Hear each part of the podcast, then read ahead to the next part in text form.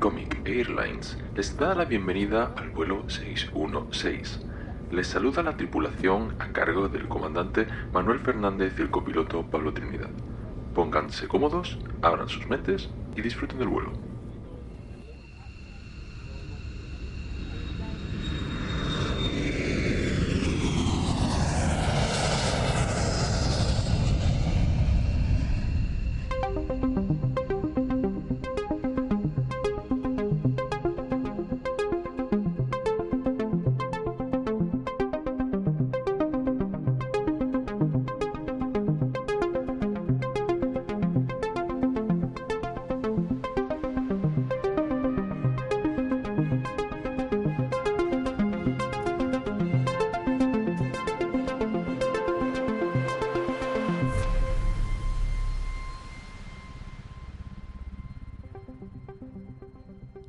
Bienvenidos de nuevo al vuelo 616 de Comic Airlines.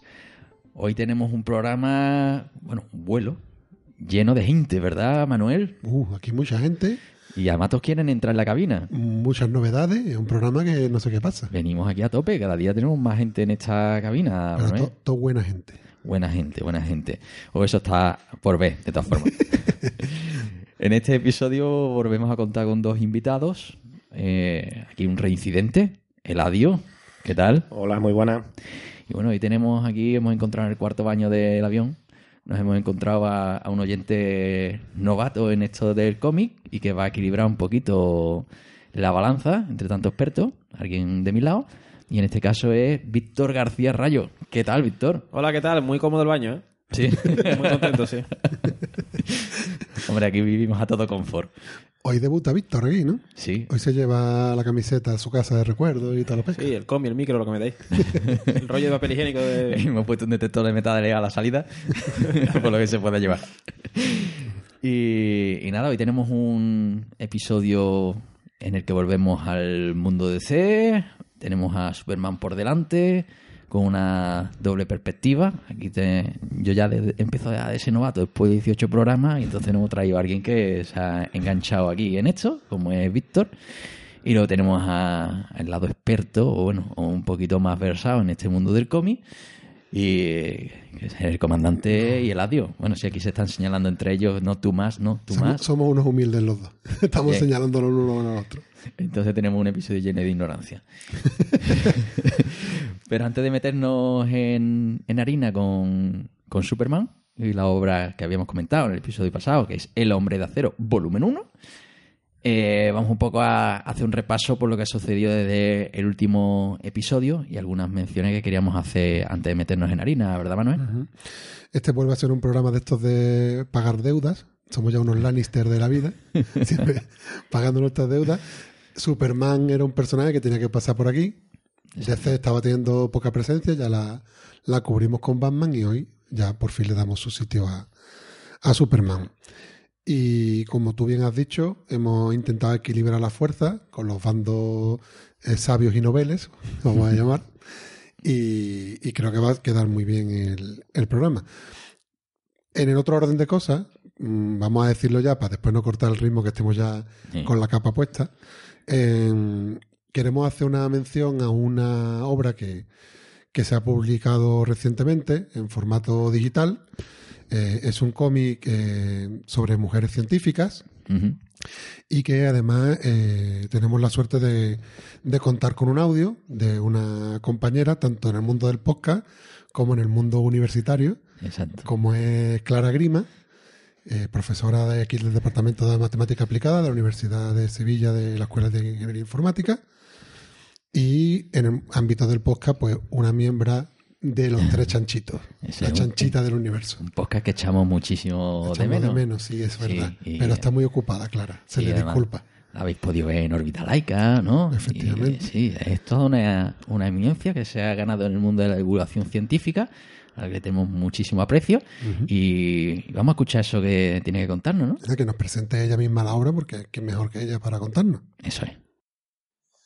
Hola Pablo, hola Manuel, Hola a todos los oyentes de vuelo 616. Os voy a presentar un poco el cómic Científicas Pasado, Presente y Futuro que con el apoyo de la Unidad de Igualdad de la Universidad de Sevilla ha realizado la ilustradora catalana Raquel García Uldemolins, Raquel Gu, que es su nombre artístico, sobre la obra de teatro que con el mismo título venimos representando en la misma Universidad de Sevilla desde marzo de 2016. Es una obra de teatro que salió de la cabeza, es una idea de Paco Vega, que es un técnico de laboratorio de la Escuela Técnica Superior de Ingeniería Informática, en la que trabajamos cuatro de las actrices, y en la obra, pues, eh, de teatro, eh, pues es que se llama, repito, Científicas Pasado, Presente y Futuro. En la primera parte, las cinco investigadoras de la Universidad de Sevilla, que son Isabel Fernández, Mari Carmen Romero, Adela Muñoz, María José Jiménez y yo misma, interpretamos eh, a cinco científicas históricas, que son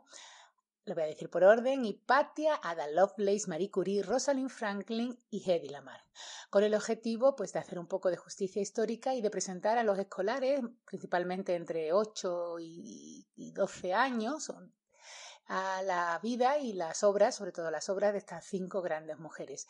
Y en la segunda parte de la obra, pues las cinco investigadoras que hemos hecho de actrices, en la primera parte, contamos un poco cómo han cambiado las cosas y cómo en la vida, el día a día, de, en la actualidad de una mujer que se dedica a la ciencia, de una mujer científica, sobre todo para quitar esa, pues esa imagen que se tiene muchas veces sobre las mujeres científicas del pasado, de que hay que ser una superheroína para dedicarse a la ciencia. Ya no hace falta. En, el pasado sí, porque para que una mujer se dedicara a la ciencia necesitaba, uno, ser rica. Bueno, eso también si eras hombre. En el pasado, si no eras rico, no podías ser científico, eras pues labrador o algo así.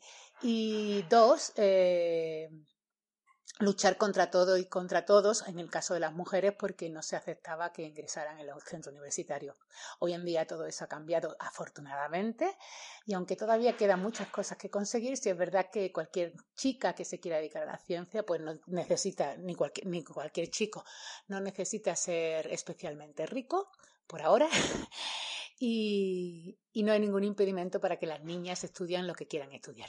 Pues bien, esta obra de teatro, que ya ha sido representada 40 veces y que ha llegado a más de 13.000 alumnos de toda España, pues se ha convertido, como decía al principio, la hemos transformado en un cómic que se llama igual, Científicas Pasado, Presente y Futuro, y que ha sido realizado por la ilustradora Raquel García de Molins.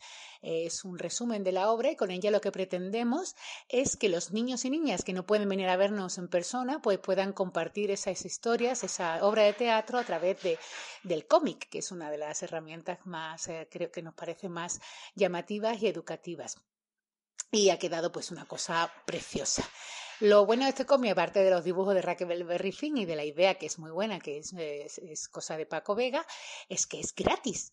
Lo pueden descargar todos los que estén interesados en el cómic, ya sean docentes de primaria, secundaria, formación profesional, familias, curiosos que quieran saber la vida de estas personas y que quieran saber cómo es la vida de las mujeres científicas en la actualidad, lo pueden descargar gratuitamente de la página de la, de la obra de teatro científicas, que lo voy a decir muy despacio, que es institucional.us.es barra científicas sin tilde barra cómic también sin tilde. Lo voy a repetir, es institucional.us.es barra científicas sin tilde barra cómic.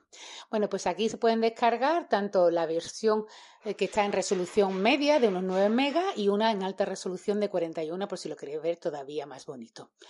Y la, bueno, pues nada, os pedimos que lo veáis, que es muy bonito, que lo compartáis mucho para que llegue a todas partes, porque es gratis, no hay ningún ánimo de lucro, como he dicho al principio, es una ayuda que nos ha proporcionado la Unidad de Igualdad de la Universidad de Sevilla con el objetivo perdón, totalmente altruista de llegar a cuanto más gente mejor. Así que os invito y termino invitándoos a este viaje en el tiempo de la mano de científicas Un viaje que comienza en la Alejandría del siglo V y que terminará quién sabe dónde, ¿no? Porque la idea es que continúe con muchas científicas y muchos científicos en el futuro. Así que nada, comprueben que su asiento está en posición vertical, sus mesitas plegadas y sus cinturones de seguridad abrochados, porque este vuelo, como el del 616, ya ha despegado y esperamos que, lleguemos a, que llegue a muchos, muchos aeropuertos de España y, de, y del mundo de habla hispana en general. Un abrazo. Pues bien, ahí queda eso. Eh, bueno, la verdad es que la, la, obra esa de teatro de las mujeres científicas es algo que tiene bastante éxito aquí localmente. Vienen muchos institutos, muchos colegios y tal a verlo. Y la verdad que eso de las vocaciones STEM y de intentar que las niñas se acerquen al, al mundo de la ciencia, de la tecnología, pues uno de los temas candentes que tenemos ahora mismo en el mundo educativo. Así que toda iniciativa es bienvenida. Y una mención especial para el, los oyentes que nos estén escuchando, que sean del ámbito educativo, que le echen un vistazo al enlace, porque además hay una guía didáctica del Mm. cómic para que usen el cómic como herramienta y recurso dentro del aula. O sea que tiene muy buena pinta. Eso es. Hay que dar la recomendación. Bien. Pues entonces ya estamos preparados para meternos con este tema. Hoy, mm, bueno, habitualmente la estructura suele solemos tener la pregunta del novato, luego una bio y luego el análisis de la obra. Sin embargo, hoy vamos a hacer un todo en uno. Porque ya empezamos a ser menos, menos novatos, los temas, digamos, mm, ya los tenemos más o menos cubiertos. De forma que, eh, digamos que esas preguntas del novato en el episodio de hoy están relacionadas con el propio personaje. Efectivamente. Y aquí Víctor además tenía, nos mandó, cuando estaba leyendo la obra en caliente, pues nos mandó algunas preguntitas que ahora escucharemos.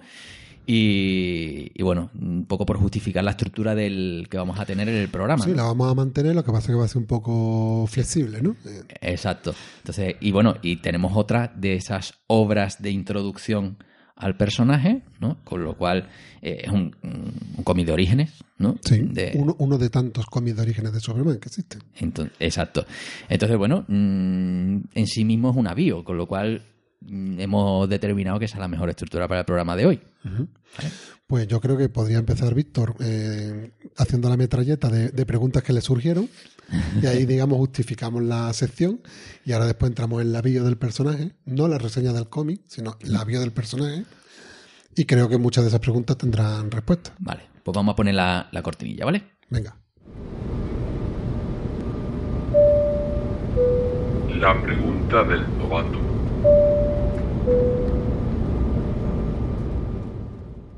Bueno, ya pregunta del novato. Víctor, Pues mira, la primera pregunta era sobre cuál es el villano más emblemático que tiene Superman, porque al final en este cómic aparece Lex Luthor, que no termino de verlo al nivel de un hombre que recibe balas en el pecho y se queda igual. Ajá. Y, y que me ha dado la impresión de eso, de que era un- una especie de Harry Osborn hacendado, que no terminaba de típico millonetti, ¿no? Que con científicos locos, ¿sabes? Digo. Y mi, mi, mi duda es si el, si el villano es eh, la kriptonita, o el mal uso de la kriptonita, o el villano real de Superman es Lex Luthor. Bueno, pues esa pregunta en la bio vamos a hacer una sección de villanos ilustres de Superman y comentaremos porque efectivamente sí, porque empezar así en frío. Lex Luthor es un personaje que aparece en la obra de hoy, pero hay otros villanos interesantes que comentar y, y creo que vamos a intentar justificar el Pero- por qué es una némesis. De todas maneras, para que te quedes contento, sí. Es el principal villano de Superman. Y uno de los principales villanos de la industria del cómic. Ya explicaremos por qué. No, no, no es el primero del universo DC, porque ya el Joker estaría por delante, ¿no? Creo yo. Hombre, Pero de Superman, seguro. ¿no? A mí me da un toque a Kingpin. Es que es precisamente. ¿Es el Kingpin de DC? Es, es el Kingpin de DC por este cómic que vamos a comentar hoy. Mm. Hasta este cómic no, era- no tenía nada que ver. Era más el malo de Sony, ¿sabes? De construir, construir un robot, Sí, intentar sí, robar sí, un sí. banco. Científico loco. Ya lo hablaremos. Pero bueno, eso lo, lo vamos a contestar. Esa es una de las preguntas que pueden surgirle a alguien que yo creo, creo que quería que las dijera Víctor porque creo que son preguntas que mucha gente tiene cuando, cuando ve el personaje de Superman y, y le extraña, ¿no? Sí, pero yo, yo he visto sarteado eso de Smallville en su momento, de estas cosas O igual eso que... tenemos que Es que, Ese claro, tema hay que como, tocarlo. como empecemos a tocar series. Vamos a, vamos a lanzar las preguntas que yo creo que es como un indicativo de qué tema vamos a tocar hoy. Ver, Víctor, otra. Siguiente pregunta, pues sabe un poquito la totalidad de poderes que tiene, ¿no? Hombre de acero, ve a través de infrarrojo, También- lanza rayos láser, vuela, Eh, También es un tema habla de superinteligencia incluso. Eso es otro tema que se va a tocar porque este superhéroe es una pregunta también típica de oyente o de lector muy relacionada con esta es, bueno, pero este hombre tiene todos los poderes del mundo y es invencible, entonces, ¿qué gracia tiene todo esto? ¿no? Un poquito relacionado con eso, porque es que los poderes ya se los iban inventando sobre la marcha. y en este cómic precisamente esto se reconduce. Pero Eh, bueno, Digamos que hasta este cómic, cada guionista le ponía el poder que quisiera. Tenía libertad, pues ahora, yo qué sé, puede cantar flamenco perfectamente. Bajo pues, el agua. Cantar flamenco. pero vamos, es otro tema que vamos a tocar ahora en la bio, vamos a intentar mm, negro sobre blanco cuáles son los poderes y, y también sus debilidades, que también es interesante. Luego el tema de los universos colindantes, porque en el cómic, en el nuestro, aparece en un tomo junto a Batman. Habla de linterna verde, lo menciona también en un, en un guion. Así que quería saber, pues eso, con qué. Si se asocia con alguno y tal. Esa es otra pregunta también clásica, porque a lo mejor los que llevamos ya un pequeñito bagaje, no hace falta que seamos unos mega expertos, eh, en cómic lo tenemos claro, pero hay personas que no entienden que haya un universo Marvel y un universo DC, y entonces no, no saben si Spider-Man y Superman son colegas, o como dice Víctor, la relación que pueda tener Superman con Batman con Linterna Verde. Entonces vamos a intentar también ubicarlo en qué universo está en este momento y, y qué universos paralelos puede haber también. ¿no? Sí, pues esta gente también tiene multiverso, ¿no? Sí, también. Claro. De todas maneras, esta pregunta da para 7 u 8 programas. ¿eh? Y yo tenemos hora de fin, Porque es hombre. que dentro del universo de C hay multiversos. Sí. Pero bueno, siempre también es verdad que todos los programas que hacemos intentamos dar respuestas hasta la hora que traemos. Entonces, podemos dar alguna pincelada de futuro, pero precisamente esta obra es la que viene a poner orden. Pero bueno, Bien. otra pregunta creo que es interesante. Pues ahora sí que están un poquito más contaminadas, quizás por el cine y por lo que he visto yo por redes sociales. Una era sobre el símbolo del pecho, si es una S de Superman o si es un otro tipo de simbología. Bueno, esta te la contesto yo rápido. Eh, hasta este cómic era un símbolo de Krypton, de la casa de Kal-El. ¿Vale? Como el símbolo a partir de, la nobleza. a ¿no? partir de la serie que vamos a comentar hoy o de, de Van, si has leído el cómic lo sabrás, es una S que se le ocurre al padre A la abuela, sí. y a Clark de- que está cosiendo el traje y que significa Superman. Pero bueno, que yo creo que representaba muchas dudas que puede tener, porque es un personaje que en realidad, si tú le preguntas a cualquier persona que no haya leído nunca un cómic, sabe quién es Superman, porque está en la cultura popular y, y muchas de estas dudas surgen incluso sin haberte leído un cómic y puede surgir muchos de estos problemas. O porque lleva los calzoncillos por fuera, por ejemplo. Hombre, es, que, es que el Superman fue el primer superhéroe de cómic, el primero. Sí. No el primer cómic, pero el primero que se disfrazó y tenía poderes fue Superman. Entonces, desde que ya llovió, pues ha cambiado de traje, se han cambiado de, de peinado, ha cambiado el origen, ha Salió cambiado. Super López la- también. Sí. Total, que yo creo que Víctor va a cubrir todas sus dudas en este programa. eso es nuestra... Tengo un par más todavía. Venga, dale. Sí, Pues yo, veo una libreta La ahí. siguiente era, eh, bueno, dos en una. La voy a hacer dos en una si nos quedamos de problema. He visto imágenes de un Superman de color y un Superman con un traje negro. O sea, Vale. un Superman negro y un Superman... También te la contesto. Como Spiderman, breve- ¿no? Brevemente. Las vamos a contestar ambas. En- en- yo tengo un apartado que Pablo sabe que le- me gusta de curiosidades. Sí. Pero vaya, Hombre, para que así una pincelada, como el que dice, después amplía Manuel. El Superman negro es la moda del cine, de ahora de... Ya si, si ha visto las películas habrá visto una antorcha de los Cuatro Fantásticos negros. Se está diciendo que Magneto en, la- en los nuevos X-Men podría ser también un actor de raza negra.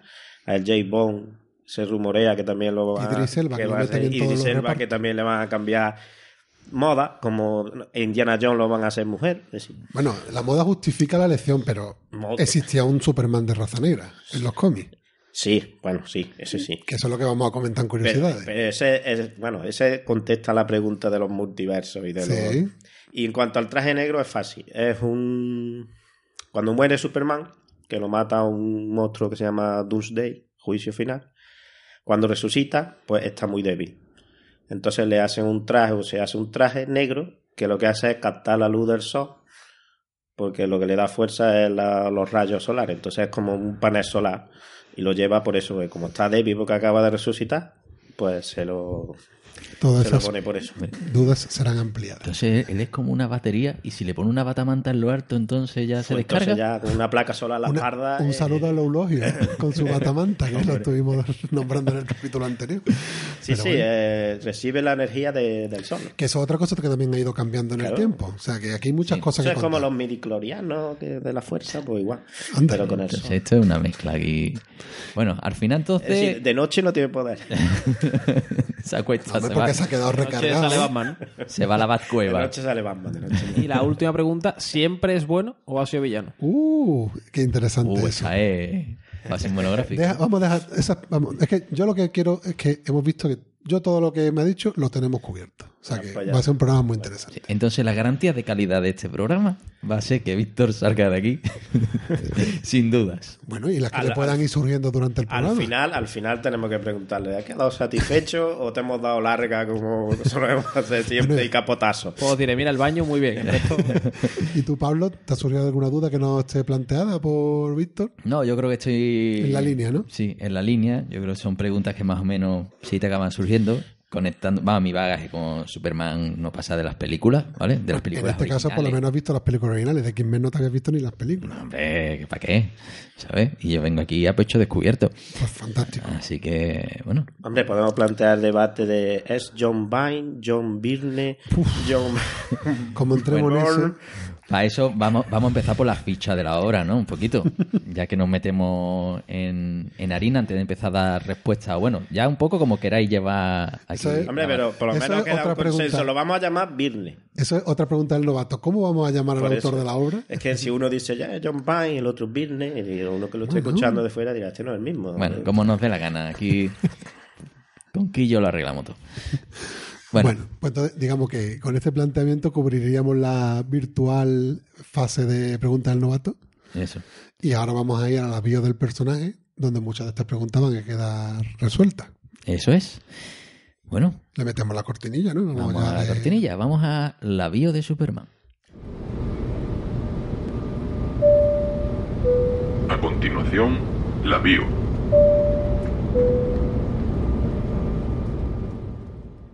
Bueno, vamos a atacar a la bio de Superman y un poco a, a investigar más allá de esta obra de reinicio del personaje que establece una fase a futuro, pero también vamos a indagar un poquito por el pasado, por la historia, ¿no? Y esas cositas que se ven del personaje. Yo, si me permitís, voy a tomar la batuta, digamos, del hilo conductor, de que yo más o menos me he montado una estructura de cosas por las que quiero pasar. Evidentemente, todos vais interviniendo, preguntando dudas, aportando información, pero por lo menos ir manteniendo un hilo conductor que creo que esté más ordenada la información. Lo que usted quiera, comandante. Bueno, pues yo lo primero que quería comentar, que ya lo hemos dicho un poquito, eh, fue la creación del personaje, ¿no? Que fue creada por, esto otra vez con las pronunciaciones en inglés, Jerry Sewell y Joe Schuster, que Schuster no El es que- solo futbolista. que jugó en el Madrid. La creación del personaje por estos dos autores es en 1933. Ellos originalmente crean el personaje para lanzarlo en tiras de periódico, y- y no digamos para cómic, ¿no? Entonces hay que diferenciar la creación en el 33 con la primera aparición en un cómic, que fue en el Action Comic número 1. Action Comic era una línea, digamos, de cómics de la DC antigua, que no se llamaba DC, pero de la DC original, tenía esa línea Action Comic, cómic de acción, e introducen al personaje en junio de 1938. O sea, el primer cómic de Superman oficialmente, digamos, sería el de junio de 1938. Ya con la Segunda Guerra Mundial ahí en lo alto. Como comentaba Eladio al principio, se le considera el primer superhéroe de, de los cómics. Eh, entrando ya un poquito más en la biografía del personaje, más que de la obra, eh, decir que el nombre real de Superman es Kal-El, eh, aunque después en él cuando está en su planeta de origen, que ahora hablaremos un poco de todo esto, que es Krypton, eh, pertenece a esa dinastía, ¿no? De los El, de la casa de él, y por eso se llama Kal-El, y cuando ya llega a la Tierra, adopta su un nombre, digamos, que es una de las curiosidades, ¿no? En este caso, el, el nombre de humano, ¿no? El que, digamos, es su disfraz, no al contrario de otros personajes, ¿no? Que yo que sé, por ejemplo, Peter Parker, es Peter Parker antes de que exista Spider-Man, ¿no? Pues no, Superman, Kal-El llega a la Tierra y se disfraza con el aspecto de Clark Kent, ¿vale? Estamos hablando, digo, de la vida del personaje más allá de la obra, que de la obra de hoy hay también algún matiz al respecto de eso, ¿no? Pero bueno, esa es la idea, ¿no? De hecho, es discutible lo que acabas de decir. pero- Bueno, pues dilo, dilo. No, no, no, digo lo del disfraz, ya lo hablaremos.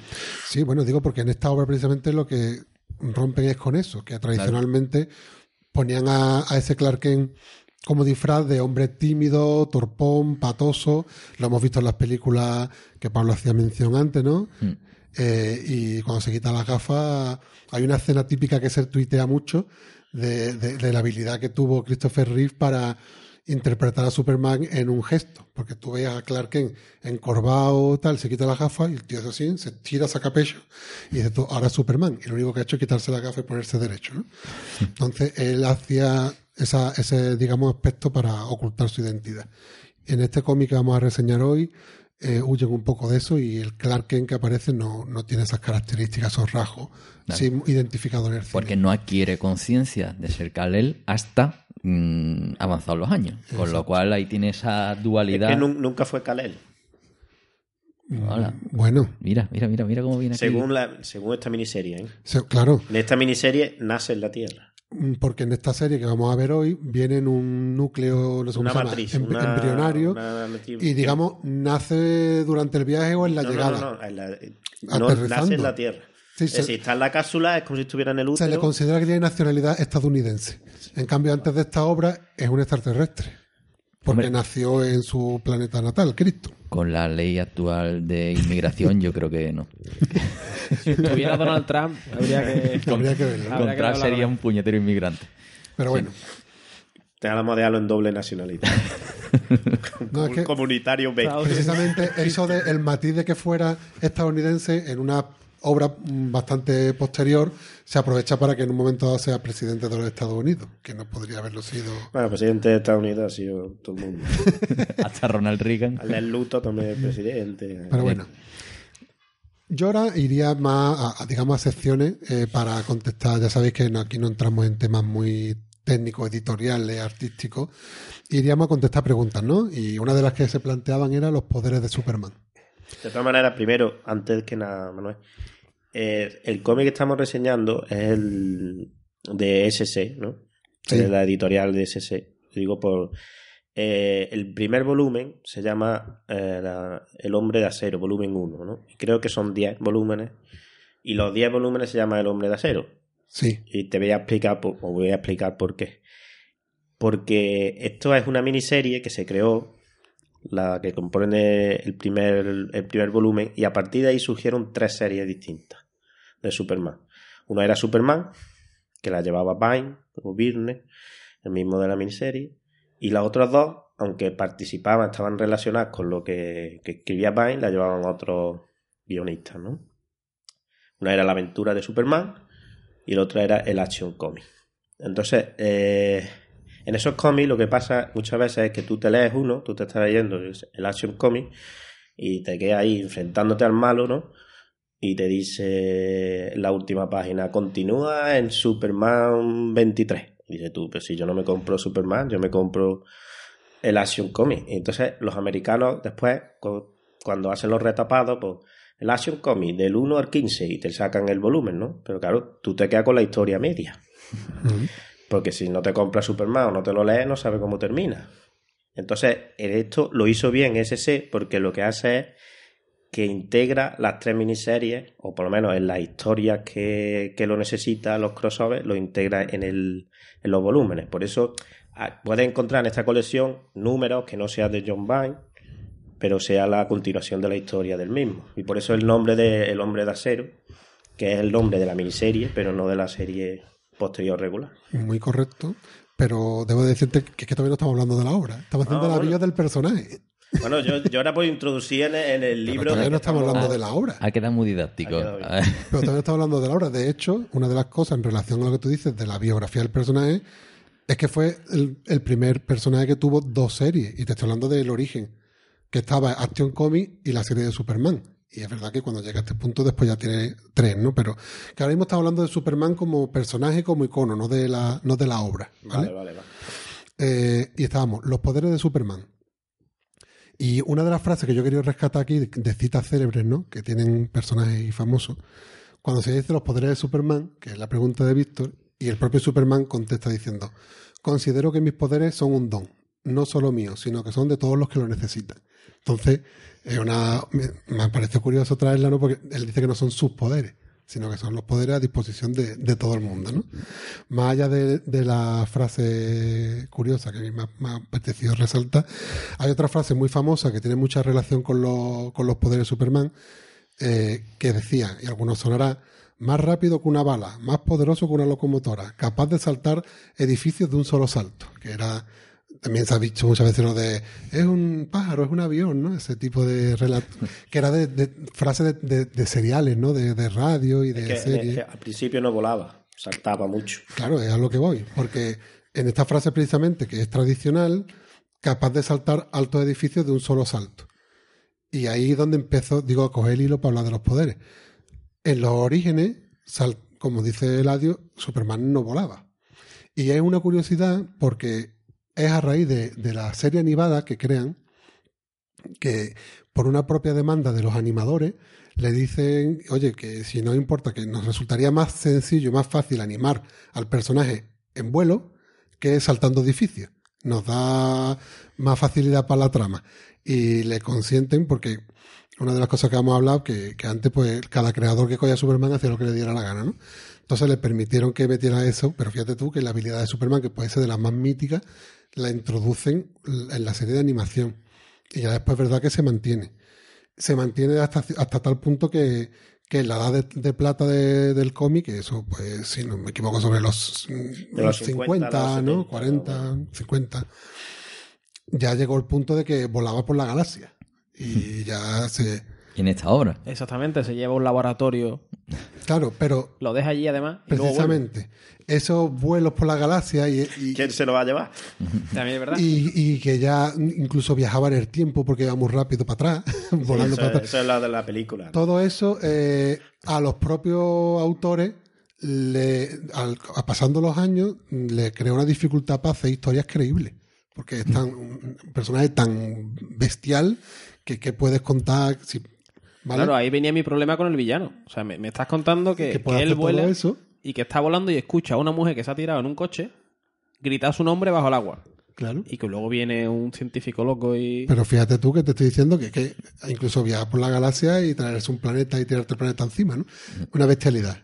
Ahora entraremos a la obra, pero precisamente esta obra lo que viene también es a limitar todos esos poderes y darle, digamos, un contexto más interesante también para un lector, porque a mí por lo menos no me interesa leer un personaje todopoderoso que nada puede contra él, ¿no? Pero Tampoco, bueno, tampoco es que lo limite mucho, ¿eh? bueno, alguna limitación impone, La limitación estaba en la cabeza. Pero bueno. pero bueno. Hombre, pero es que aquí mm, realmente la percepción para mí como novato es, es como el- los episodios de Bricomanía, ¿no? Tiene un problema y hay una ma- siempre tiene algo que lo resuelve, ¿no? La máquina hace una maceta, tiene la máquina hace macetas de Bosch. Tío, y aquí es como tienes un problema y tienes inmediatamente el superpoder que necesitas para la porquería esa, ¿no? Y aquí también ocurre un poco con el personaje que dice que yo ya está bien, ¿no? Sí, pero por De ejemplo, ponerle de- cosas. el vuelo este intergaláctico, incluso el estar bajo agua, ahora lo limitan a su capacidad de respiración, que también está por encima de la media. Hombre, He- leído por ahí, me he documentado que aguanta una hora y media. Que ya le da para hacer muchas cosas, ¿vale? Para leerte el tomo entero. Pero bueno, Eso, antes- eso donde la haya, yo no lo he leído, ¿eh? yo no sabía que era.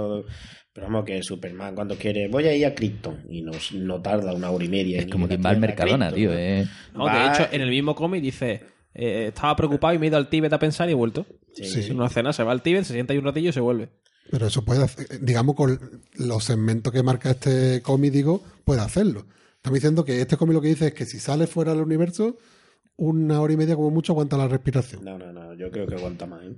No, pues nada. Bueno, todos los días hacemos una competición. Pues Yo, yo creo, yo cre- la idea que tenía, yo te digo, no es que yo sea un experto en, en DC y en Superman y mucho menos, pero yo para mí que no necesita respirar. Ni dormir, por ejemplo. Le duerme porque tiene a Lois Lane al lado y dice, pues me voy a acostar. Esa es otra Pero pregunta no, que no he hecho. necesita dormir. En algún cómic lo leído yo. Yo no, no, yo necesito dormir. No sé si comer, necesitará comer, pero dormir y respirar. ¿Lois Lane o La La Land? Bueno, son dos personajes diferentes. Pero él tenía ahí ¿Tú a qué- trapicheo. ¿Tú a qué te refieres? ¿Que ¿Cuál es su interés amoroso? Sí. Hombre, Lois Lane es como si me Pero di- pasa un poco como con Gwen Stacy. Eso te iba a decir, No, es no, como no, no, no. personajes que tienen varios intereses a lo largo de toda su eh, vida editorial, pero si tú ahora te sacas para afuera y le dices cuál es el interés amoroso de Superman, es Lois Lane. No, ten- eh, vamos, Depende de la eh, etapa, eh, pero- En eso, en eso es humano. Lo que se llama tener varias novias. Currículum. la del instituto, de la de la universidad. y Pero la- su amor es hasta que te casa uno. Eh, bueno, y antes era lo, lo- la- Lara. Lara. Bueno, sí, Ah, En sí, otro, autor, en con otro, Wonder en Woman. otro autor ha sido Wonder Woman. En Pero, otro... pero que te, te estoy diciendo que depende de la etapa, pero que eso, la, digo. la novia de Superman es Lois Lane. No, la, la mujer. Bueno, La pues. Eladio como viene hoy. yo. Me va a rectificar todo, pero bueno. Hombre, es Hoy que no. lo que te quiero decir es que mm, ha tenido varias etapas. De decir, cuando estaba enamorado de, Lara, no, no, no estaría enamorado de Lois. Pero cuando conoció a Lois, ya no existía Lara. No es que tuvo que elegir entre las dos. Mm, Ya, pero al haber un salto en el tiempo, porque lo de Lara pasa con 18 años y él se va y ya vuelve con 30, eh, por lo menos en la obra. Vuelve la 30, se vuelve a encontrar a Lara y vuelve a ver ahí un Lara, oye, que te piraste tal. ¿Sabes? Pues tenía esa duda de si, si él llevaba no una vida a dos bandas, pero sí que en función de- del tomo que leyeras, su pareja No, no. amorosa podía ser una u otra, como le pasa a Gwen Stacy con Spider-Man y tal. Pero date cuenta que aquí en esta obra es, un punto de, de origen. O sea, que el- la- aquí lo que te intentan es ubicar a Lois Lane y le da una personalidad y demás. Y como están, digamos, reescribiendo la historia, traen del pasado de- del, del personaje a, a- a otros personajes que han estado ahí alrededor, como era esta Lana Lang, y, y te la meten ahí, te explican además cosas sobre ella, que también sabe su identidad, pero esto es un punto de partida. O sea, mm, nosotros no, no sabríamos más de lo que va a pasar aquí en adelante con ellas dos. El que lee este cómic por primera vez no sabe si al final va a acabar casándose con Lana o con Lois, ¿no? Pero simplemente presentan los personajes. Lo, que digo es que, que no debería de haber duda, creo que no hay duda, de que el interés amoroso por autonomacia de, de Superman y el que más tiempo ha permanecido en la historia editorial del personaje es Lois Lane. Y han tenido eh, series propias Lois y Clark y, y cosas así. Y tiene un hijo. Entonces, Se casa. yo digo que si tienes que elegir una, es esa, pero, Pero es que evidentemente depende es- de la etapa editorial. Eso es la definitiva. Estamos hablando de definitiva. ¿Eso? Pero no significa que no quisiera. Hombre. Pasa que cuando estaba de, de- con Lara, pues era un chaval adolescente que aquí en la serie se ve que tenía que ver mundo, tenía que buscar su camino. Y no solo deja a Lara en el pueblo, deja a sus padres, lo deja todo. Es y- que todo el mundo tiene un historial delictivo. Todo el mundo, todo el mundo, hasta Superman, con lo Claro. gente que es. Hombre, tú no puedes estar toda la vida con la misma. Y la, la Lois Lane, fíjate cuando lee algún cómic, cuando mira, cuando se cruza con Wonder Woman, la, la- lo mira regular, ¿eh? la mira así como diciendo. "Eh". Ojo, ¿eh? De tal manera, En la Liga de la Justicia, volviendo al tema de, los- de los poderes, que primero habíamos nombrado el tema del vuelo porque ha sido mítico, siempre, ¿no? Os recordaréis cuando chico, cuando se decía que estas cosas, creo que se escuchaban después más tarde, que los chavales que se mataban con las katanas por jugar a Final Fantasy, no sé qué, pues también escucharíais los rumores de los que se tiraban por la ventana creyéndose que eran Superman, ¿no? No, no sé si a ti te acogió eso. No, a mí, mi generación, gracias a En, Dios, en mi época sí se escuchaban esas cosas. Entonces, te he dicho primero, te he explicado del vuelo porque es el más característico, y sin ser precisamente uno de origen origen. Pero después otras ristras, que vamos a entrar a detallar uno por uno, pero, o sea, te puedo enumerártelos, ¿no? Campo de fuerza. Campo de fuerza, si te lo voy a mencionar un poquito más, eh, el campo de fuerza que precisamente eh, protege el traje que él lleva. O sea, él irradia un campo de fuerza que hace que el traje, por ejemplo, nunca se le rompa. En cambio, la capa sí se rompe. O sea, que, digamos, no tiene una... ¿cómo Un se aura, diría? ¿no? Una aura Parece. tan grande, sino que lo suficiente para que el traje no se le rompa. Es muy Eso poco traje. es una excusa para cuando- Para que no se rompa, sí, para, imagino. para que no, para no tener que dibujarlo en calzoncillo después de una explosión, porque es un cómic infantil. Pero eh, sí, tan, se, tan claro como es. sí se le ha visto muchas veces en momentos dramáticos la capa rota, eso sí. Pero el traje. Sí, pero no. es verdad que, que uno cuando lee la obra y ve lo que se enfrenta y que el traje está intacto, pues dice, Pues, oye, es por eso. La, la señora de, de la casa cosía... Después, el tema de la. de la- Sí, sí. el tema de la fuerza, no vamos a comentar mucho más. Invulnerabilidad relativa, ahora vamos a hablar de sus debilidades. Eh, la capacidad del oído, su- vamos a llamarle super, eh, todo era super, ¿no? El, el otro el bat, no sé qué, bat, no sé cuánto, pues esto es el super oído, el super soplido, que además era capaz de, de congelar, eh, la super velocidad. eh, estamos hablando, de, rec- recuerdo otra vez, de la del personaje histórica, ¿vale? A todo lo que ha tenido. La capacidad de viajar en el tiempo, gracias a la super velocidad, eh, la visión calorífica, eh, la visión de rayos X, la, La visión calorífica le viene muy bien para afeitarse. Es verdad, se afeita con un... la visión de rayos X, la visión telescópica y la visión microscópica. Digamos, alguno más hay, ¿vale? Pero el, el superaliento, por ejemplo. Sopla así, ¿no? Sopla y lo Sí, congela. O sea, es muy clásico también. entonces esas son, digamos, las ristras de poderes. Y después el, el traje lo cuelga el superchero. Pues un señor después. ¿Cómo viene hoy? Ahora, otra cosa que también ha variado con el tiempo es todos esos poderes de dónde vienen, cuál es la fuente de su poder. Originalmente se hablaba de la herencia kryptoniana, o sea, simplemente por ser de Krypton, pues tú ya eras el máquina. ¿Qué pasaba? Pues que, que los autores decían, oye, pero es que entonces todos los de Krypton serían potenciales Superman, esto hay que limitarlo, ¿no? Después explicaban que es que no, que, que era la gravedad que ejercía Krypton, una gravedad mayor, y que cuando vino aquí a la Tierra, pues entonces se veía como más suelto y tenía muchas capacidades. Tampoco venía a arreglar mucho eh, el problema, ¿no? Y entonces ya la que se queda más o menos canónica, y además en este libro que traemos hoy se, se sella, ¿no? Es la del el influjo de, de la luz solar. Y la explicación que dan es que en Krypton la estrella que tenían más cercana era ya una estrella roja, que se estaba agotando, y entonces eh, allí no tenían los poderes eh, desarrollados porque el influjo de la- de- del Sol pues no tenía esa capacidad. En cambio, cuando llega a la Tierra, como tenemos una estrella amarilla joven, pues los poderes pues se, se desatan, ¿no?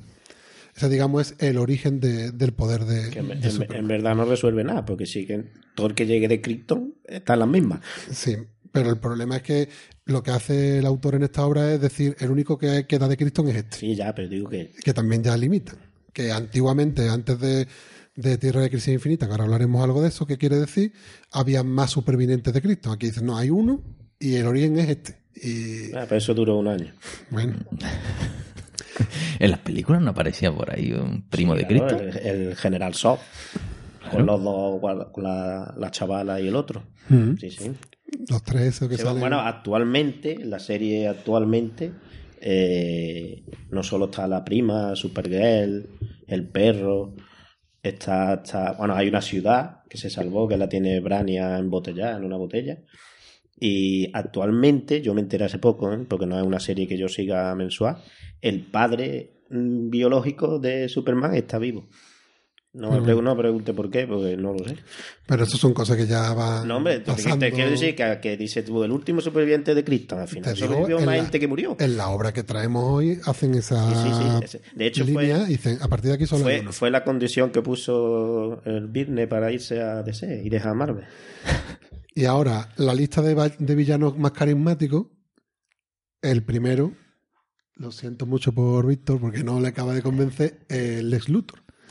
Eh, Además, en la cultura popular no están. O sea, pregunta a cualquier aficionado, yo creo que te dice antes 10 villanos de Spider-Man que uno de Superman. pero depende de la generación también. Víctor, tú que eres más joven que nosotros, pero los que vivimos las películas de Superman y demás, sí tenemos a Luthor como referencia. De cual, cualquiera, hombre, Luthor. Lo que pasa es que ya es verdad que otro, de un vale, tiempo para acá, es verdad que a lo mejor DC no ha tenido tanto impacto en las generaciones para Pero al reconocerlo. final es un tío con dinero.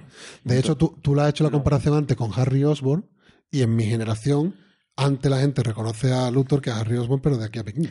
Luthor es un tío con dinero, pero es, digo ahora mismo, ¿eh? La- es el ser humano más inteligente del mundo.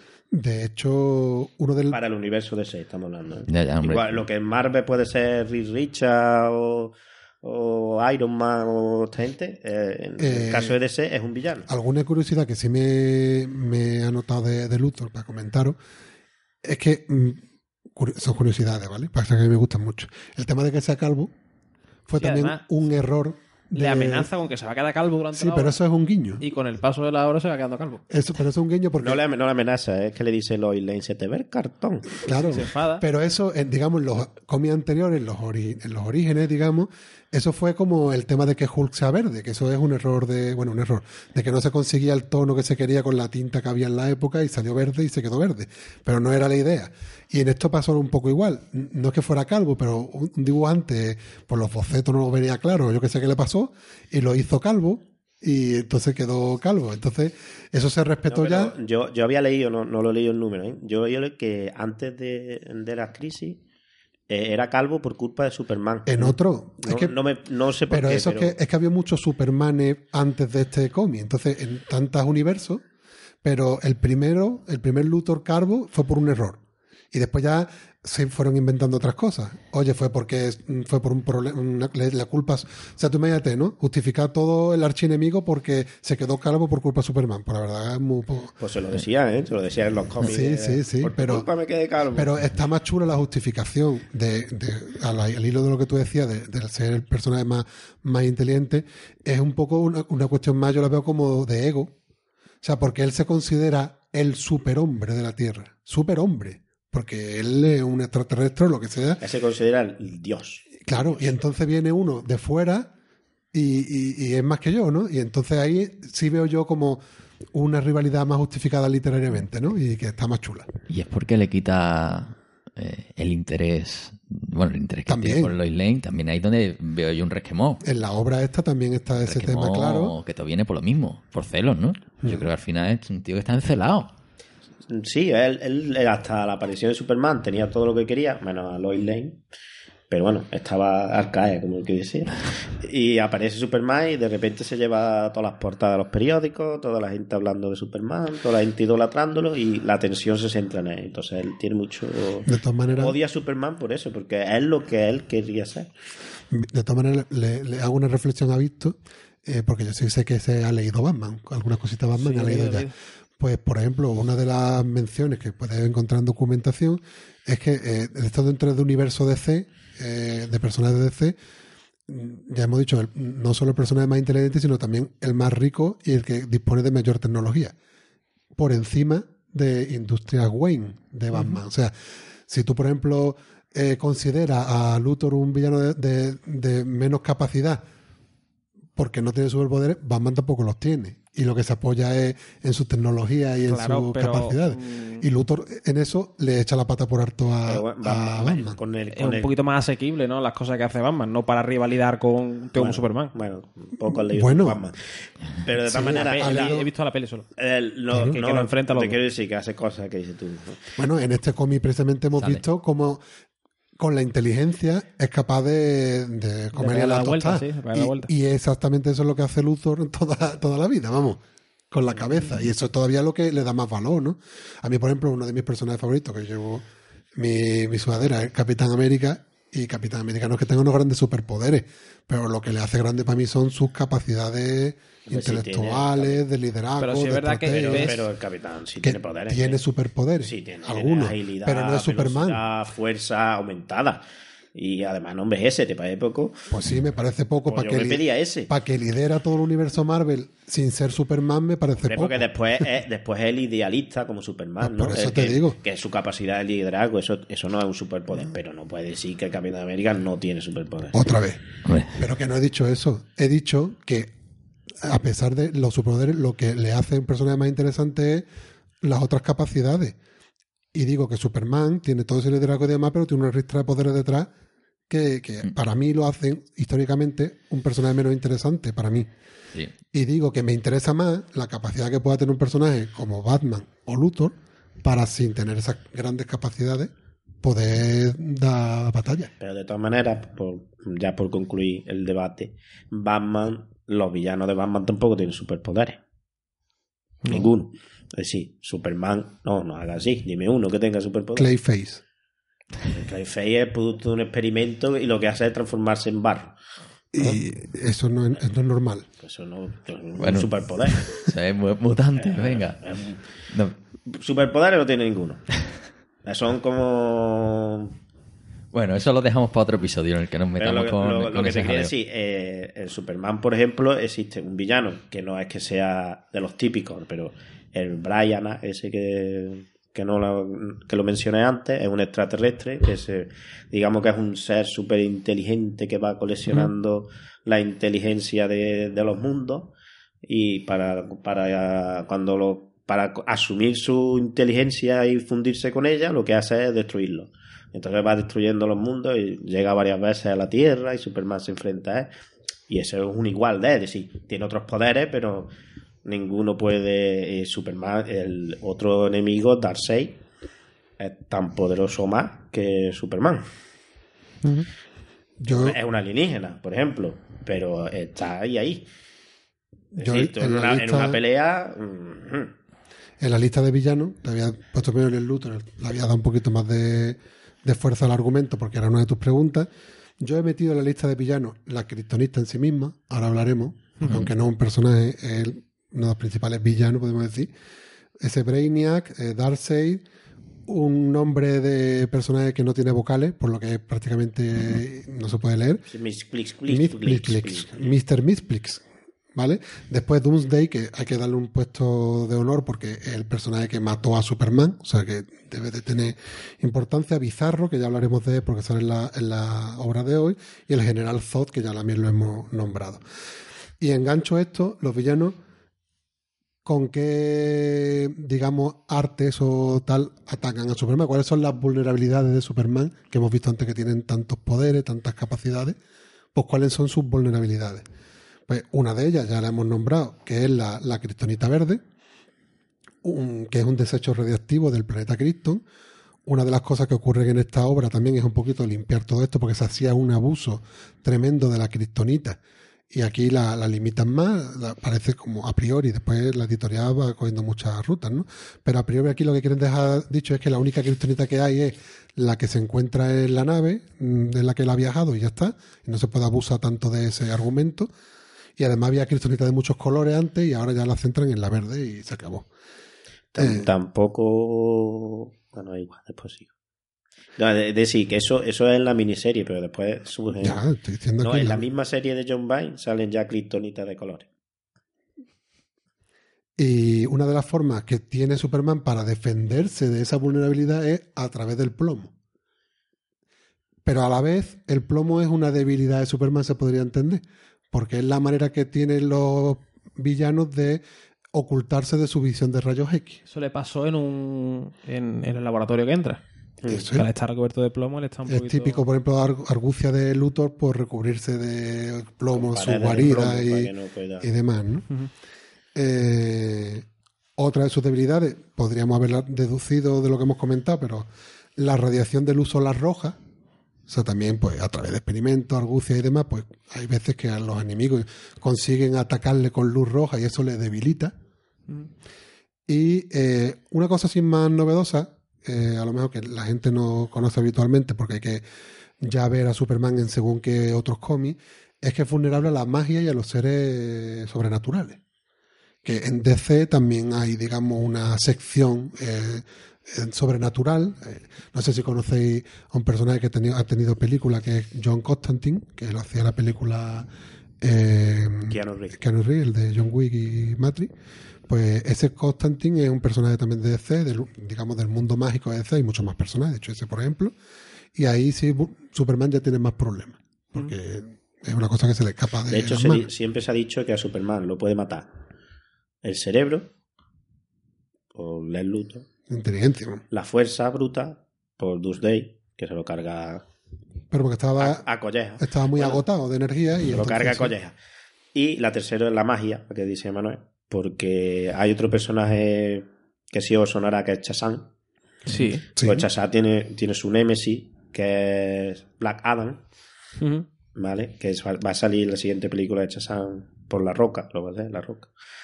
Pues Chazán, eh, Chazán no, Black Adam le casca a Superman en, en varios números.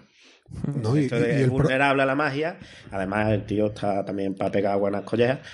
Y se lo- cada vez que se enfrentan le, le da, le da para el pelo. Entonces, Otra, otra duda, ¿Superman también está limitado a Metrópolis? ¿O, o suele salir de su área? el- No, no. es el universo DC. ¿vale? Eh, es cierto que en el universo DC, a diferencia del universo Marvel, bueno, Marvel, me refiero al, al planeta Tierra, DC tiene estas ciudades eh, ficticias, ¿no? Metrópoli, que podría ser una Nueva York, o Gotham, ¿no? Que Sí, pero Gotham, por ejemplo, parece que Gotham es casi un personaje más. O sea, Sí, Gotham. tienen una identidad propia. sí. Pero son ciudades, digamos, de- del planeta Tierra dentro del universo DC. Es decir, todos los personajes de DC conviven en el universo DC y, y Superman, pues lo mismo viaja a Gotham como es- ocurre en esta obra y se encuentra con, con Batman, como se puede encontrar, pues como has nombrado también tú a Green Lantern, a Flash, a Wonder Woman, a, a cualquiera del universo DC, Shazam, que lo hemos nombrado ahora, ¿vale? Entonces, el, el marco de actuación de Superman es el universo DC. Y bueno, incluso también había alguna curiosidad por ahí de que se han cruzado Marvel y DC en algún momento. Y eh, hablando de cruces, el, el contraparte de Superman en Marvel sería Thor, ¿no? Pues no, a ver, curiosamente, esto lo tengo yo en tema de curiosidades. Sería Hyperion. Exacto. Pero no, no, lo, no, lo No va a, trascendido. no lo va a conocer porque Eh, un- eh, lo tenían curiosidades porque un personaje de Marvel que se llama Hyperion, que lo crea Roy Thomas, eh, precisamente se dice que está totalmente basado en Hyperion y tiene toda la pinta. Y ahora se está comentando mucho en las redes la gracia de como Henry Cavill, digamos, él no suelta el personaje de Shazam, o sea, de Shazam, de Superman, porque lo ama. Está todo el día tirándole tiritos, ¿no? A, a DC, a Warner. Pero ahora mismo no hay ningún proyecto con Superman sobre la mesa. Entonces se está siempre vacilando de que Marvel lo fiche a Henry Cavill y que estaría divertido que hiciera de Hyperion. Porque sería como hacer de Superman, pero dentro de, de Marvel, ¿no? que es lo suyo. Lo que Hyperion No tiene entidad no tiene suficiente. Además, Hyperion es, para que, para que entiendan, fue un- un- una serie que sacaron que se llamaba Escuadrón Supremo, que lo que son son clones de la Liga de la Justicia. Es decir, como si coges los Liga de la Justicia que son Batman, Wonder Woman, Superman, ¿eh? pues lo coges igual, pero le cambia el nombre y el traje. No tenían en ese momento la oportunidad de hacer historias de enfrentar a los Vengadores con la, la Liga de la Justicia y se inventan ese pseudo Liga de la De Justicia. esta manera, hay un clon en DC. Bueno, hay más de uno, ¿no? Está Superman Sivo, el- pero el, el Shazam, el personaje de la peli, es un clon de Superman. Es decir, tiene otros poderes, pero antes de Shazam era Capitán Marvel y Capitán Marvel era de otra editorial y lo que, Es que es tan- hici- lo que hicieron fue coger, a Superman, los mismos poderes y todo, un poquito de que se transformaba para transformarse decía Shazam, pero era igual que Superman, volaba con la capa, cacha, eh, moreno con él, igual. Lo que pasa es que después lo compró DC y está en el universo DC, pero no. Más cositas de la bio. Eh, Superman en otros medios. He hecho una sección en esa línea, pues porque estamos diciendo que es un icono que ha trascendido ¿no? de los cómics y desde lo más antiguo, que eran las tiras de periódico, pasó por seriales de radio, series de televisión de animación y, digamos, de reales. Eh, esto no lo sabía yo, lo he encontrado musicales, eh, videojuegos, las películas de interpretadas por Christopher Reeve en el 78 y en el 81, dirigidas por Richard Donner, después las tristemente recordadas 3 y 4, ya no tan buenas con otros directores Yo, yo ni me acuerdo de esas dos. ni se acuerda nadie. Después, en el 93, se estrenó la serie de televisión Lois y Clark, que es a lo mejor si puede recordarla Pablo, a lo mejor, creo que hablan en la Sí. primera cadena. Eh, Con la que la Lois Lane era la de Mujeres Desesperadas. sí. Es. Después, en 2001, si la has nombrado tú ya, se estrena Smallville. Sí. Eh, ya en el 2006, la película Superman Returns, que no tuvo a lo mejor el, el tirón que se esperaba, y entonces ese Superman solo tiene esa película, aunque ahora han introducido ese personaje en la serie de televisión que están haciendo de el evento de televisivo de mm, Crisis en Tierra Infinita, muy inteligentemente. Eso es una de las grandes cosas que está haciendo DC, que estaría muy chulo que lo hiciera Marvel. Rescatar a, una- a un actor que hizo de Superman y que no tuvo éxito y decir que es de otro universo, ¿no? Eso está chulo. De hecho, han, han rescatado también al de Smallville. Exacto. A Tom Welling. Y después ya en el 2013, ya más cercano, la película El hombre de acero, precisamente homónima a la obra que traemos hoy, que sí. ya es el Superman de Henry Cavill y que digamos estaba dentro de ese universo DC que pretendía ese como en el Que universo la, la vi hace dos semanas. Y no tiene nada que ver con el libro. Está No, pasadísimo de rosca. Vamos. otra cosa. Y bueno, ya la presencia de ese Superman Henry Cavill en todas las películas ya del universo DC, ¿no? ¿Y dónde queda el Superman de Bollywood? Bueno, me han pasado estos días, esto lo podemos poner digamos, en redes sociales, otro- otro un Superman iraní muy simpático. ¿eh? Me, han pasado unas imágenes con el bigote que daba muy bien. ¿Sí? Yo, yo el, el de Bollywood que volaba de pie, ¿sabes? Con el croma pasando de fondo, es espectacular. Lo que está claro que ha trascendido ¿no? y tiene muchísimas interpretaciones. Bueno, ahora, ahora le- es el momento de decirle que el Superman negro ese, de- el de raza negra, de Michael B. Jordan, traje, que lo vi yo, Sí. eso que he visto. ese en los cómics era de una tierra paralela. Era un Superman Yo tengo aquí ahora Tierra 2. puede rápidamente unas curiosidades que ya mete aquí en la bio. Eh, por ejemplo, un personaje de C antes de Tierra, en Crisis en Tierra Infinita, que creo que hay que mencionar en la bio de Superman, es Superboy. O sea, Superboy eran las historias de Superman de joven. Esto, cuando llega a esta obra, es uno de los personajes que, digamos, que salen de, la línea temporal, digamos, de DC. Y porque ya, como habéis leído en esta obra, Superman descubre los poderes ya, digamos, en una a decía adultez, ¿no? Ya está terminando su estudio, se va a trabajar, ¿no? Y es cuando descubre sus poderes. No tiene sentido ese personaje de Superboy que era un niño con poderes, ¿no? Entonces, aquí George Vine, uno de los cambios que hace es, pum, Superboy no, no existió. Pero cuando se habla de Superboy, no es un niño con los poderes de Superman, sino es el propio Superman cuando era cuando era joven, ¿no? En, otra, en otras etapas de DC. Eh, curi- otras curiosidades que, pues algunas veces se dice que la ciudad de nacimiento es Smallville, a través del cine es Kansas, pues es un poco como lo de Metrópolis con Nueva York, ¿no? Es buscarle la, la analogía. Más curiosidades de la bio de Superman. Eh, el escondite secreto de Superman es la fortaleza de la soledad. Alguna mención se hace aquí al tema de sentirse solo en el mundo, creo en la obra, si no recuerdo mal. Y también depende de la etapa editorial, pues esta fortaleza de la soledad está en un lugar del Ártico. Eh, allí, en esa, ¿qué, guarda en la fortaleza? Una colección de sus recuerdos, de su pasado kryptoniano, un laboratorio para hacer sus experimentos científicos. Y dentro de esta curiosidad, yo he metido otra curiosidad porque me ha parecido muy interesante para comentarla. Es que en, otros momentos la fortaleza de la soledad ha sido una cueva en una montaña sellada con una puerta muy pesada que solo se abría con una llave gigantesca. Demasiado pesada para que cualquier otra persona que no fuera Superman no pudiera abrir la puerta. O sea, digamos que son estas cositas naif de los cómics también muy divertidas, ¿no? Está bien, O sea, está bien pensado. Sí, está súper bien pensado. Una llave gigantesca de... Ver, No ¿quién puedes tiene? abrirla porque nadie puede coger la llave. Actualmente está en el Triángulo de las Bermudas. No, la van cambiando. Pero... Tanta tecnología que habláis de Batman, al final Superman es mucho más práctico. Sí, dice, a ver quién levanta la llave. Eso es la misma seguridad que en la seguridad informática, ¿no? sí. Hasta que encuentres a alguien suficientemente grande o mucha gente Un para ataque de empujarlo. fuerza bruta, ¿no? O sea, diríamos. la misma seguridad que la contraseña wifi de aquí de la universidad. Después, por ejemplo, hay un código moral importante en la historia de Superman, que Superman ha jurado nunca tomar una vida humana y de llegar a hacerlo colgaría su capa simbólicamente y se retiraría. Y con ese concepto, pues quiero también introducir otras curiosidades del mundo de DC que son los L-Wars, son los ¿qué pasaría si? Y uno de mis favoritos, que es Injustice, que eso un día traeremos cuando llegamos ya un poquito más de bagaje, juegan videojuego, con- ¿no? Sí, es precisamente un cómic basado en el videojuego. Eh, no sale el videojuego del cómic, sino el cómic sale del videojuego. Y tiene una gran calidad, extrañamente. Por lo menos los tres primeros años. Y, y- y juegan con eso. O sea, el, el S-Word, el que pasaría si es, te explican un motivo, no vamos a hacer mucho spoiler, de Superman mata. Y que va a derivar esto en el personaje y en todo el universo de Bueno. Superman. Eso es, contestaría tu pregunta de ¿has sido alguna vez villano? Pues- Léete Injustice. ¿Vale? Por ejemplo. Y otros Hellworlds muy conocidos, y también creo que debemos de mencionar, otro que pasaría así, es el conocido Hijo Rojo, que simplemente plantea la situación de qué pasaría si la cápsula de Superman, en vez de caer en Estados Unidos, cae en la Unión Soviética. Y también te plantea eso, otras obras que podemos traer en el futuro. No quiero hablar mucho de ellas, pero que son muy Es muy, buen- interesantes. muy buena obra, pero al final Bueno, la fastidia. después... Eso es para el eh, spoiler, hombre. Lo hemos comentado antes de la muerte y el regreso de Superman. Lo menciono aquí en curiosidad porque fue de estas noticias que trascendían y que estaban en, lo- están en el telediario. O sea, la muerte de Superman, que fue en el cómic de, que hemos nombrado antes, de, de Muerte y regreso de Superman, fue en el 93.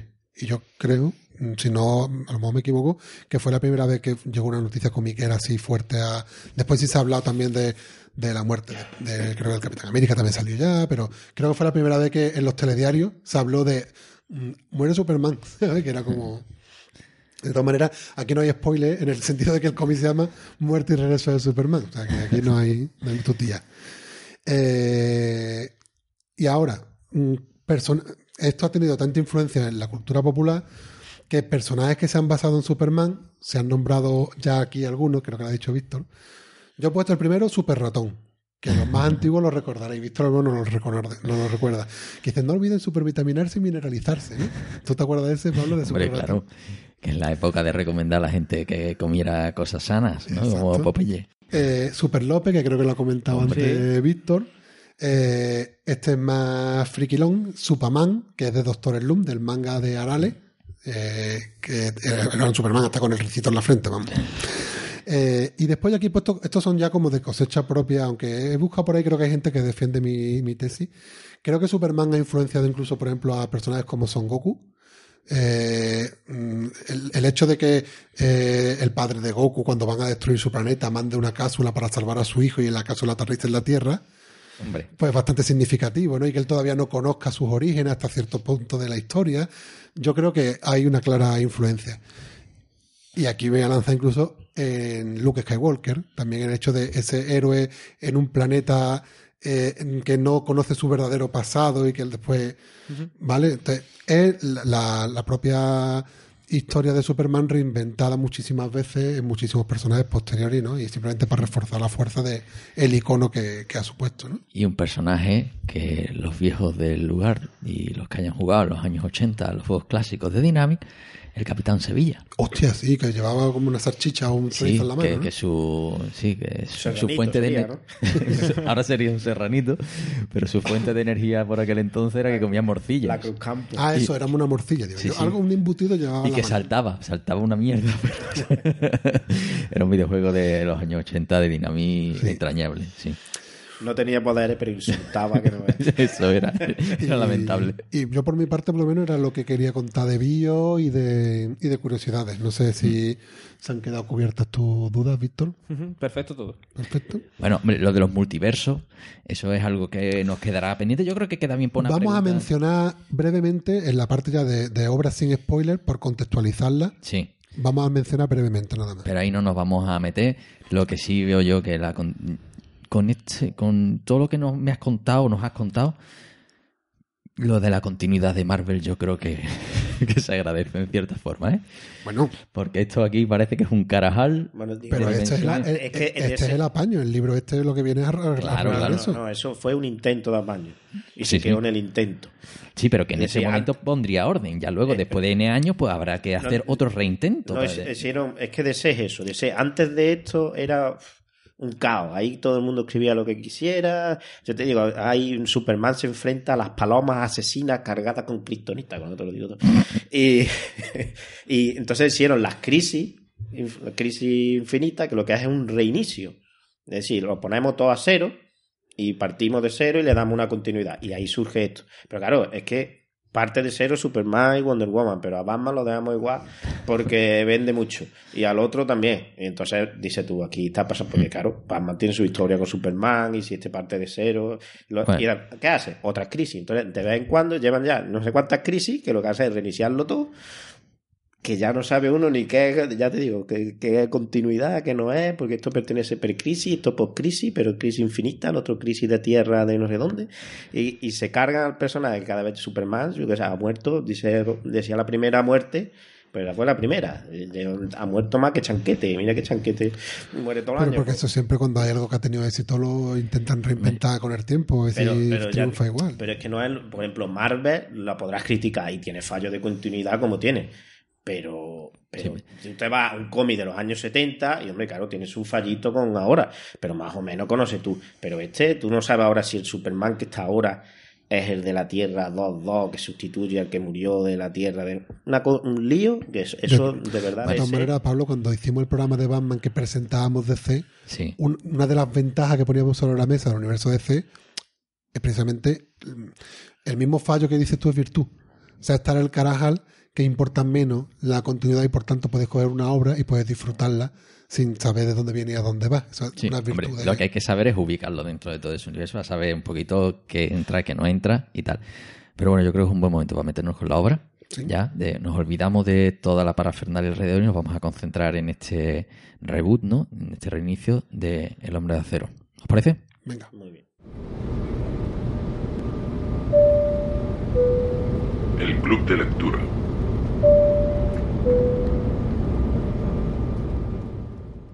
Bien, pues ya tenemos aquí el Tochal por delante y vamos a intentar contar lo que nos parece, bueno, primero la ficha, de la obra ficha y técnica luego muy un- rápida. un- una opinión sin spoilers. Exacto.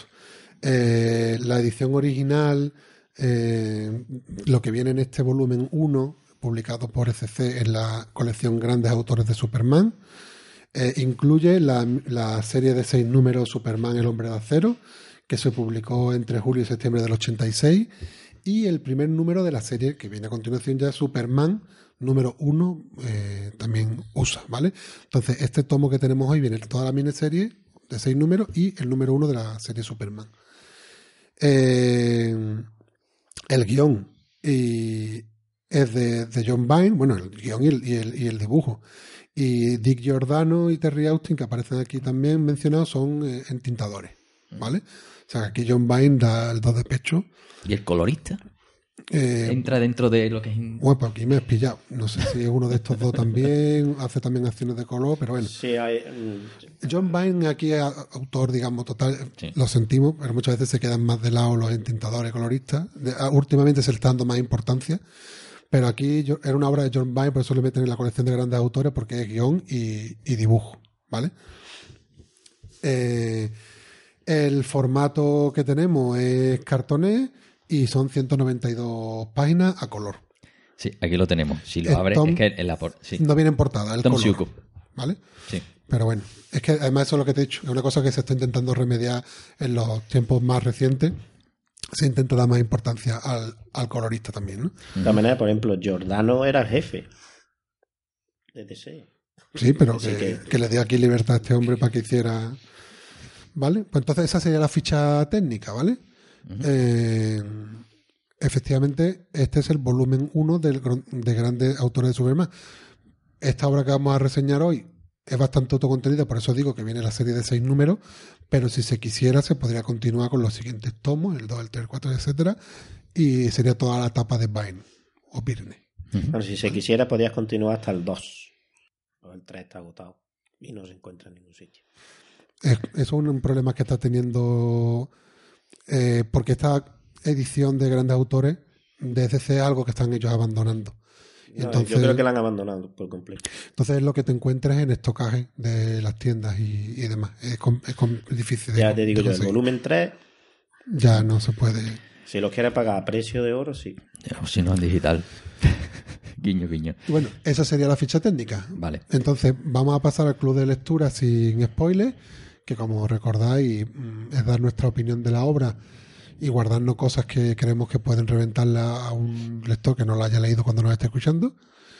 Y vamos a tener nuestra ronda ¿no? de opiniones. Empezamos por Víctor, que está más, callado. Pues mira, yo creo que al final, cuando yo me acerqué a esta obra, yo no tenía mucha expectación porque al final es verdad que desde fuera se ve un poquito como un, un semidios. Es una obra que, que humaniza al personaje un poco, que te hace poder llegar a empatizar, que como primera toma de contacto es verdad que, que no te llama la atención a lo mejor el dibujo, por ejemplo, no, no es tan atractivo quizá como los cómics más recientes que, que me he leído, pero yo creo que, que es una buena forma de iniciarse a Superman, sobre todo si vienes con mucho prejuicio, como yo venía, porque a mí, por ejemplo, no me llamaba nada la atención. Lo único que leo de Superman es esto, y la verdad es que yo creo que como primera toma de contacto, la verdad es que está, está muy bien. Ahí Bien. queda esa opinión. Estupendo. ¿Seguimos con la banda novata o antes de que lo contaminemos con nuestras opiniones? Sí, yo creo que, que al final, bueno, una de las cosas que a mí me gusta encontrar en este camino que tenemos en vuelo 616 son obras que te ayuden a entender el personaje a un 80%, ¿no? Y ubicarlo un poquito mejor de lo que mm, puedes haber conocido por obras aleatorias, ¿no? Porque como ya decía, lo único que había visto eran la- las películas de antaño y un poquito de Smallville con todo lo que eso puede suponer, ¿no? Entonces, mm, me ha posicionado bien dentro de lo que es el personaje. Entra más que la em- que empatizar con el personaje, es bueno, sí, al final sí, eh, la definición de empatizar, ¿no? Ent- entender cuál es su psicología. Ya luego te puedes mm, poner más en su situación o enfrente, ¿no? Y sí que va posicionando bien a los tres personajes principales, ¿no? Aquí a Lois Lane, a Lex Luthor y a, y a Superman, ¿no? Y, sí que define unas bases que más o menos parecen coherentes dentro de lo que es el personaje, con las limitaciones que siempre son interesantes, pero claro, si no, este tío lo tiene todo, de repente se está afeitando y además, a ver, hay una parte que huele a, a vetusto, ¿no? De eso de que habíamos hablado en su momento, de esos bocadillos que te dicen lo que se podría haber dicho con un dibujo típico de la época en la que se escribió, ¿no? Y que ya hablamos con el Secret Wars del 84, ¿no? Te decía, voy a coger una cuchilla de afeitar para disimular que me estoy afeitando con los ojos. Eh, tío, mm, sobra un poquito, ¿no? Esos diálogos, pero no tanto a lo mejor como en ese Secret Wars, pero sí. Aquí no molestan, digamos. No, sí, están no- ahí en ese límite. Que te da un toque, pero no llega a decir, ya está bien, criatura, ¿sabes? Entonces, huele, por eso digo que huele a, a vetusto, pero, pero yo lo he visto bien y además con ese volumen yo creo que era necesario eh, ese cómic sobre la kriptonita, en el que mm, al final está en la cultura popular, ¿no? Todo el mundo sabe lo que es la kriptonita, ¿no? Sí, son frases además que se usan fuera de contexto y todo el mundo Claro. sabe lo. Tanto lo de decir, esta es mi kriptonita para referirte a tu debilidad, como el decirte, oye, yo no soy un Superman. Son palabras que se usan ya en el lenguaje cotidiano fuera del ámbito del cómic. Exacto. Con lo cual yo creo que es una buena obra en ese sentido y, y yo me he quedado a gusto. Voy yo. Mm, primero, ¿por qué cuando Pablo me dice qué obra podemos traer tal y cual? ¿Por qué elijo yo esta? A mí me parece una, una obra magnífica. Es verdad que a los lectores que no tenéis a lo mejor la tradición que podamos tener nosotros, el- siempre el dibujo clásico es un, una tara para vosotros. A mí todo lo contrario. Yo lo, lo- lo disfruto, me encanta. eh, y George Byrne, además, yo lo conozco también de su etapa de Marvel, de la época, y para mí es un, un gustazo el dibujo, ¿vale? Eh, entrando ya a lo que es la obra en sí, a mí me parece que, hace un ejercicio magnífico de, de, de cómo en esos seis números toca todos los palos que tiene que tocar, ¿no? Desde el, bueno, sin spoilear mucho, ¿no? Pero vamos a decir, su nacimiento, su llegada, su presentación de personajes, su presentación de enemigos, de, de debilidades, de dejarte un poquito cuál es su moral, y creo que, hace una síntesis de, un trabajo que imaginaros que, que tuvo que ser muy difícil, de borrar todo lo que había en el pasado y recuperar las ideas principales y ponerlas en orden, me parece que eso es un trabajo fantástico. Eh, con respecto a, como Pablo siempre busca historias de orígenes, ¿por qué esta de origen? Es verdad que ha habido eh, historias de orígenes posteriores, pero esta es la que quizás se ha mantenido más en el tiempo como canon, ¿vale? Porque hemos dicho que esta obra es del 86 y, tengo aquí apuntado la siguiente obra canónica de origen de Superman, digamos que da el relevo a esta, es la que, esto lo pondremos en nuestro enlace de obras recomendadas y demás, eh, Superman, el legado eh, del guionista Mark Waid, que esa ya es de 2003-2004. Se ha imaginado que esta ha tenido mucho recorrido. Y esta, por ejemplo, de 2003-2004 no duró mucho, porque después, eh, en la obra El origen de Superman, de Geoff Jones, de 2009-2010, se vuelve otra vez a marcar otro origen canónico. O sea que, que es verdad que había orígenes posteriores, que a lo mejor si quieres leer cosas más modernas, te podrías ir a, a estos orígenes más cercanos, pero esta digamos que es la que ha marcado un mayor tiempo en, en la etapa de, de vida del personaje. ¿no? A mí me ha gustado mucho, en mi opinión, para ir rematando. Estupendo. Eladio, tu turno. No, yo nada, no, no voy a aportar nada, lo habéis dicho todo. Bien, es que estamos justito de tiempo, entonces aquí con esto nos ponemos al, al día y nos podemos centrar en la parte con spoiler que tanto, que tanto nos mola, ¿no? Eh, entonces, para meternos en los spoilers, hacemos como siempre, ¿no? Cerramos la, Sí, la tenemos que primera parte. despedirnos, um, tenemos que hacer el aviso de la próxima lectura y, y que, que se quiera y que se vaya. Eso es. De todas maneras, ya se han ido la mitad. Cuando Víctor ha dicho que el dibujo no, no le No molaba, de George Vine. Es que eso es una opinión muy, padre, porque no sabe lo que dice. esa es una opinión muy habitual en lectores modernos, digamos. Entonces, hacértelo. Ya lo sabemos. Eso es que en Secret Word te obligaba a ir más tochal, entonces te obligaba a hacerte. Tenías que acostumbrarte más rápido. Sí. Bueno, eh, entonces ahora tenemos que comentar cuál va a ser la siguiente lectura después de este volumen de Superman, el hombre de acero. Y yo creo que para dar entrada a, a ese anuncio, debemos de poner un corte de audio que nos ha enviado uno de nuestros oyentes, Sí. No vamos a dar más información, simplemente vamos a escucharlo y, y a ver qué nos dice. Venga. Y con respecto a lo del manga, le dice a Pablo que como no lo incluyáis, como no lo incluyáis, perdón, vaya a perder dos oyentes. Uno en este programa y otro en el de 3 al cubo. Esto es una amenaza en toda regla, o sea que díselo. Bueno, aquí tenemos al eje del mal. Ahí está Gonzalo. López dando caña, Eso es. que le mandamos un saludo, que, que vino incluso a, a conocernos, nos tomamos unas tapitas. Eh, y yo, bueno, yo creo que nos debemos a nuestro público, Pablo. Sí, y además, hombre, eh, Tres al Cubo es un gran programa, que lo, lo quiero mucho. Y bueno, es una manera de justificar algo que también teníamos en nuestro debe. Seguimos otra vez haciéndonos un Lannister. Sí, y además aquí mencionar que hace ya un tiempo me pasaste un manga Sí. que leí la mitad, ¿sabes? Ah, te la no es que ni me habías dicho que la habías empezado. Sí, sí, sí, sí, lo empecé en su, en su momento y lo retomé y tal. Mm, La pila de lectura es importante, entonces no me he puesto al día, pero eso de, de derecha a izquierda, pues empecé a, a acostumbrarme. El caso, que vamos a meternos en el mundo manga, ¿Sí? que no nos habíamos metido, y para ello eh, tenemos la suerte, porque para mí es un placer, un honor, un gustazo, de contar con una colaboradora nueva eh, para el ámbito del, del manga, eh, que no es otra que Mónica Rex, de la web Zona Negativa, experta en manga de, de esa web, y también tienen podcast, también son compañeros de, podcasting que me ha dado el sí y yo me siento muy feliz y de que me lo haya dicho porque para mí ella es el referente en este ámbito, sinceramente lo digo. He aprendido mucho de, de lo que ella ha ido comentando y le he seguido y he, sus recomendaciones, he comprado obras que ella ha recomendado y estoy muy satisfecho. Y entonces pues hemos tenido la suerte de que nos ha dicho que sí y entonces estará con nosotros en el próximo programa.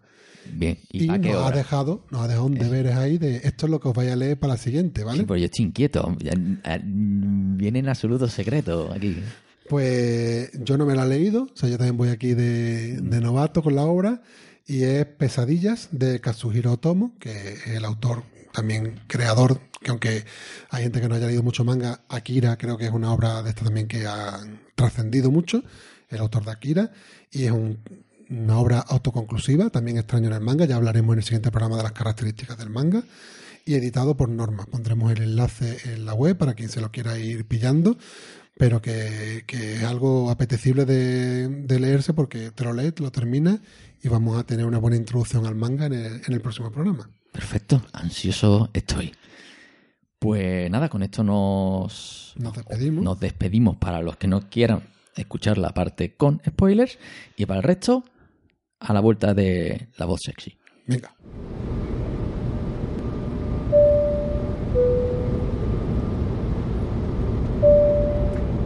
Estimados pasajeros, vamos a atravesar una zona de turbulencias repleta de spoilers. Por favor, apaguen sus dispositivos electrónicos si no desean escucharlos. Bueno, ya estamos en la parte con spoilers, sin ataduras, podemos contar lo que nos dé la gana sobre, sobre la obra.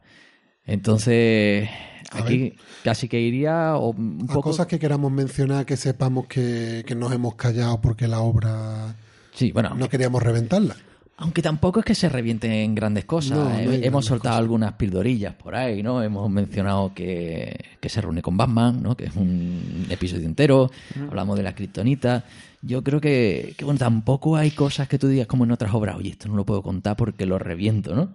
Entonces, como de estos que no te llevas sorpresas en general, ¿no? Es que es una miniserie que su objetivo es redefinir los personajes. Si te Mm. fijas, cada capítulo, no cada, pero sí cada capítulo es los- la infancia, los padres, el villano, eh, su relación con Batman, que. Son muy atómicos, no es como ha- otro que tiene un Eh, sí. arco. Vamos a, vamos a sentar las bases para a partir de aquí ya contar la historia, pero la historia que Mm. cuenta en sí tampoco es que, que Sí. importe mucho. En ese sentido no es como, yo qué sé, ¿no? El, el de Spider-Man Azul, ¿no? Que tenías una historia y iba entretejiendo cosas, ¿no?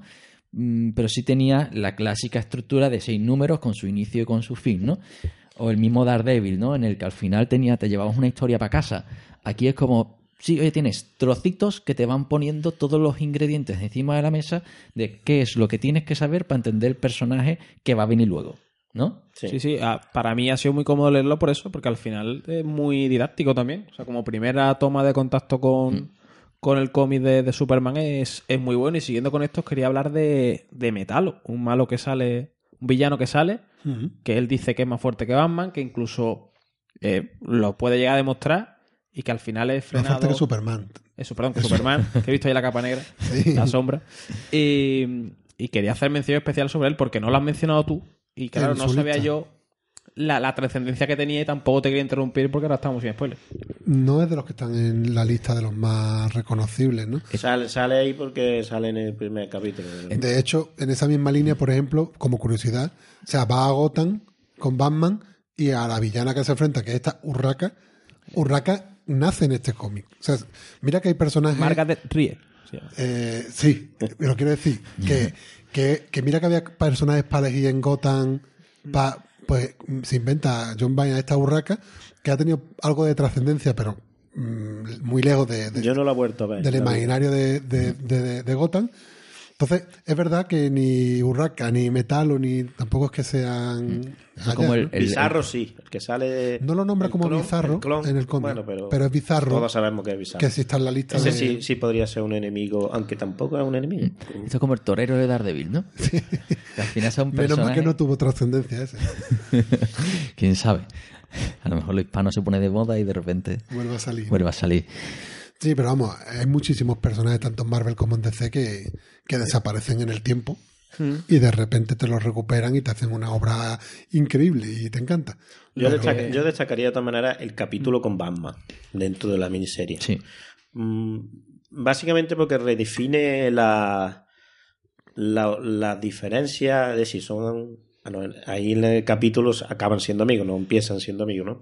Pero aunque son amigos, tú antes de la antes de esta miniserie o antes de las crisis eran coleguitas de que buenos amigos somos, vamos a tomarnos algo por ahí.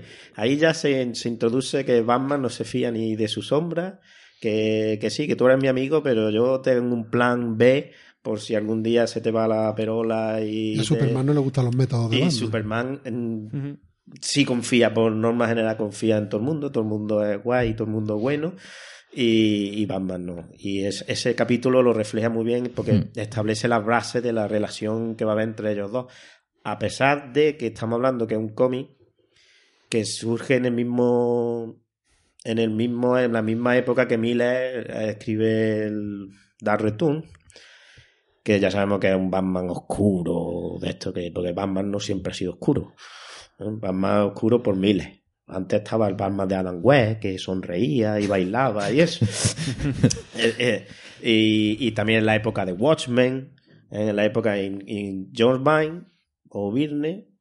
eh, por eso se dice que, eh, que el, el Superman de Virne es el Superman que hubiera hecho Marvel. Porque mientras Es DC estaba tirando, sí, él venía de Marvel, pero mientras estaba tirando para, para el oscurantismo y, o los grises, como le gusta a Pablo, de la, la escala de grises de él, el Superman es luminoso y es eh, como si fuera de Marvel, ¿no? Yo soy bueno, bueno, bueno, no tengo Hombre, ningún... el aura Capitán América, un poco. Capitán América, pero Claro. con la S, pues eh, eso. Eso, eso es una de las cosas que antes habéis comentado y tampoco quería interrumpir. Al final, la impresión que da, al menos a un lector como yo que no se acercaba a Superman, es que eh, lo que tiene el Lex Luthor y a lo mejor Batman que has comentado tú, más allá de Superman, no es quizá más inteligencia, sino un poquito más de picardía. Mm. Porque al final es, es por ahí donde él le coge ese, ese punto de maldad que, que él no tiene, ese y ahí es donde da la impresión de que puede ser superado. Superman. Claro. De hecho, también es unos buenos números los de Luthor, ¿no? Cómo te van dejando ya caer.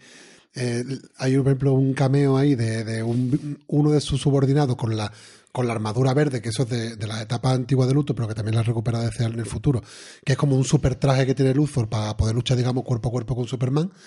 Pero lo lleva un, un nota que trabaja para él, que cuando lo, lo paran y lo sacan, resulta que tenía no sé qué cosa inyectada, de que, o no sé si no me acuerdo si moría el, el tipo que estaba dentro, o, o perdía la memoria, yo qué sé. Lo que te quiero decir es que Luthor se va cubriendo la, la espalda y va poniendo su argucia para, para él nunca salir salpicado. Pero al final de esta obra es él el que salva, ¿no? Al final, lo que yo he entendido, a lo mejor lo he entendido yo mal, es que Él está, me- con Superman está sufriendo a lo mejor con metal o más de la cuenta, y de repente lo salva una sombra negra, lo, lo salva a él, a Superman. Entonces, ¿es el Luthor que lo está salvando al propio Superman No. para matarlo él? No, no, no. Lo salva Bizarro, ¿no? Yo creo recordar que es bizarro. Sí, o no es el mismo capítulo, yo es que lo leí hace tiempo. No. Bizarro eh, es un. Por eso te decía que un enemigo que al Vamos, final lo lo tenemos acaba. aquí. va- Vamos Dale un ojo. Pero no, yo no Al recuerdo. final, al final del todo. Sí, sí. Sí. A ver. Estamos Ah. aquí repasando. Sí. Que- Vamos creo, que ese- creo que es el cliffhanger del Es cómic. que aquí se enfada, Lex Luthor se enfada porque se entera que se están cargando a Superman. Hmm. Él se enfada. Y luego, ¿qué pasa? Que luego Superman es salvado de una manera divina, no queda claro. Sí, porque le estaba dando pal pelo Claro, y aquí se ve que, que algo pasa y lo salva. Entonces, claro, es lo que es un yo- cliffhanger. Yo no, no me acuerdo. enteraremos en Superman número 2. Claro, Eso es. lo que yo oí leer era que a lo mejor el propio Lex Luthor había echado un cable para ser el que, Eso, la el única que- manera de saberlo es leer el que se cómic. carga a Superman. No, Pablo sí creo que se leyó algo más, ¿no? No. Al yo- final no te lo leíste, yo creo que tenías tú previsto. Yo sí me, yo sí me lo leí. el- Pero que, que no- digamos, en este cómic no se sabe. Puede, puede que sea Luthor Pues o puede que sea Bizarro. Yo es que creo recordar que es Bizarro, aunque no salga en el cómic esto, pero creo que es Bizarro. No, no recuerdo, la verdad. Aunque Bizarro explota y las partículas sabe le hay- quitan... Sí, pero sería demasiado rápido. Acaba de explotar y acaba Es de que curar la ceguera. tú estás hablando del final, que es el número uno de la serie. Entonces, el número uno. Ahí se queda. Continúa que- la historia en el número Es que dos los seis números número anteriores han quedado como muy cerrados y este es el número uno de algo nuevo. Y se Claro, queda ahí abierto. Eso es muy, muy de. muy La de- serie regular. Muy de SC también, dejarte un número colgado para que te tenga que comprar el siguiente. Pero bueno, lo que, lo que te quería decir, yo no sé al final si lo salva o no lo salva Luthor, pero que, que ahí está sus mañas, ¿no? El, el conseguir siempre ponerle en apuro, pero que él no salga manchado y que nunca parezca que él ha tenido nada que ver en esto. Kingpin. Kingpin. Yo desde el despacho. Hombre, solo que Kingpin se, eh, se remangaba más. Y si, más- si había que remangarse como último recurso, pero él prefiere, Sí, sí, hombre, claro que se ensució prefiere otro. mandar a los otros a ensuciarse. Y luego Lucy, la hermana de Lois, Hmm. se intenta suicidar y es este bizarro, porque en el cómic que yo recuerdo no se le presenta como bizarro. No, no No, se no pone se, le, bizarro en no un se nombra la palabra bizarro, pero, No se... pero todos esos personajes se conocían de la época de antes de, de esta obra y los reintroduce. Y él es el que salva a, la hermana, a Lucy, del- de un suicidio. O sea, no él, sino la, la explosión de las partículas que componen el cuerpo de Bizarro. No, él la No, coge físicamente. no, eh, eh, Sí, la, la la salva, la físicamente. No, sí, la salva de la caída. Me refiero a lo que le sal- me refería que te refería a lo del tema de La de ceguera. la ceguera. Sí, no, no, yo La digo al suicidio. O sea, Sí, no, evidentemente, eso claro, sí. al salvar la, la causa del suicidio, o sea, Sí, la salva. es un pero- clon de Superman. O sea, en realidad tiene un buen corazón. No, eso es lo que no, lo que no me quedó claro, porque claro, por el aspecto te da la impresión de que era una especie de zombie. Sí, Es un clon que es un crea Superman mal hecho. Intentando crear un Superman a sus órdenes y semejanza y le sale como le sale. Pero bueno. Yo creo que poco más cosas así Bueno, con spoiler que se puede decir. Mención ¿Tienes más especial cosas?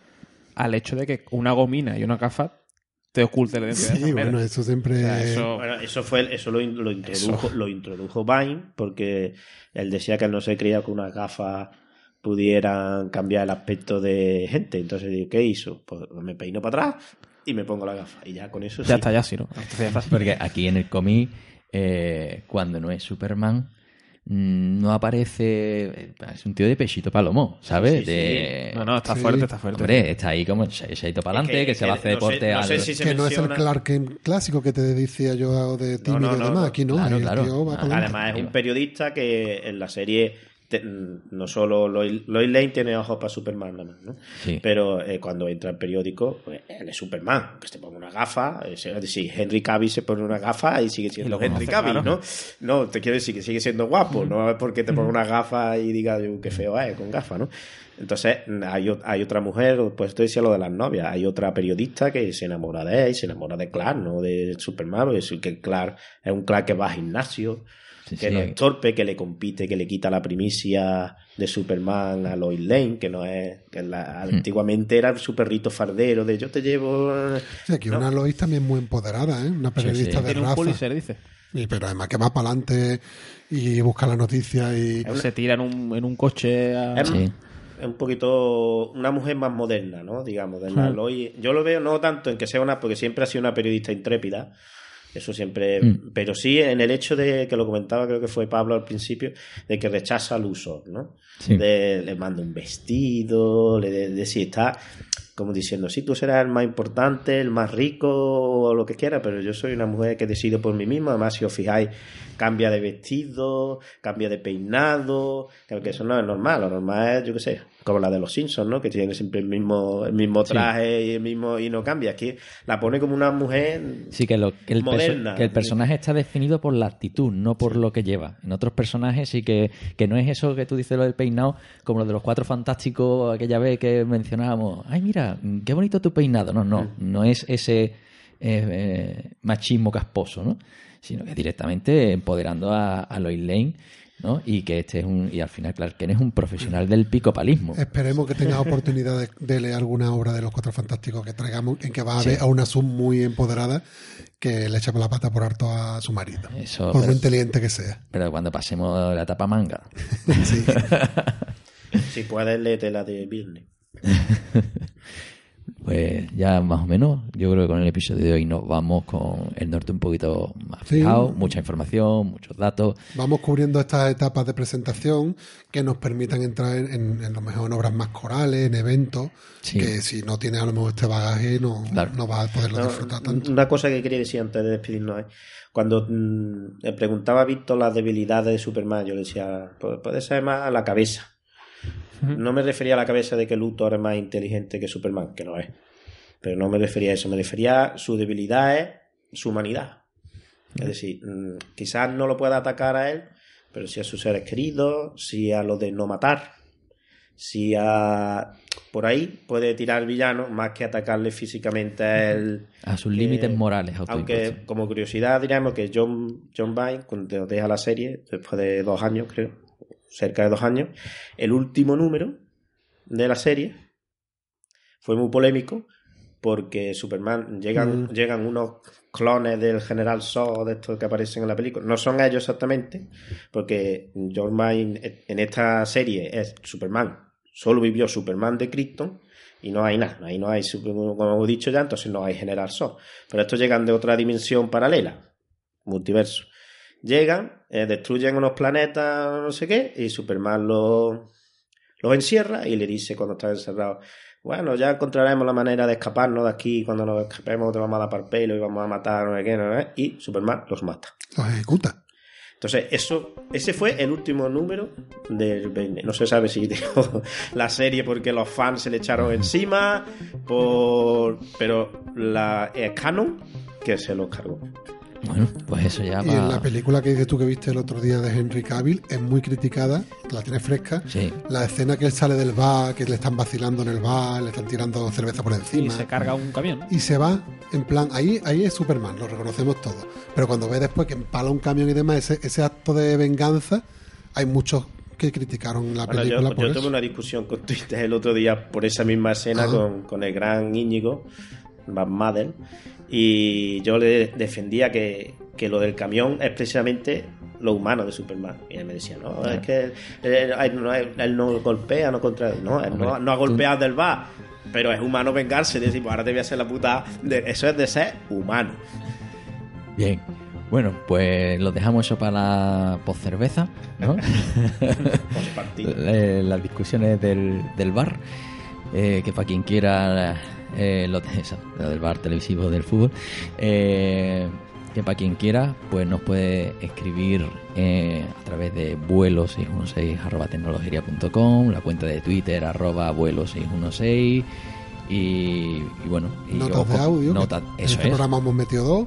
Claro. Que la gente vea que si nos manda notas de audio las publicamos. Eso es, que en la web mm, podéis encontrar la forma de, de enviarlo, eh, comentarios en iVoox, al final pues toda esa información nos acaba llegando y si queréis pasar por aquí pues seréis siempre bienvenidos con o sin micrófonos y ya al gusto, pero la, la cerveza o el café de luego, eso lo podéis llevar eh, de gratis. Así que bueno, mm, con esto nos hemos despachado más o menos a gusto con un nuevo personaje, una nueva etapa que cerramos y nos vamos al mundo manga en el próximo episodio con ganas de quitarnos estereotipos de encima.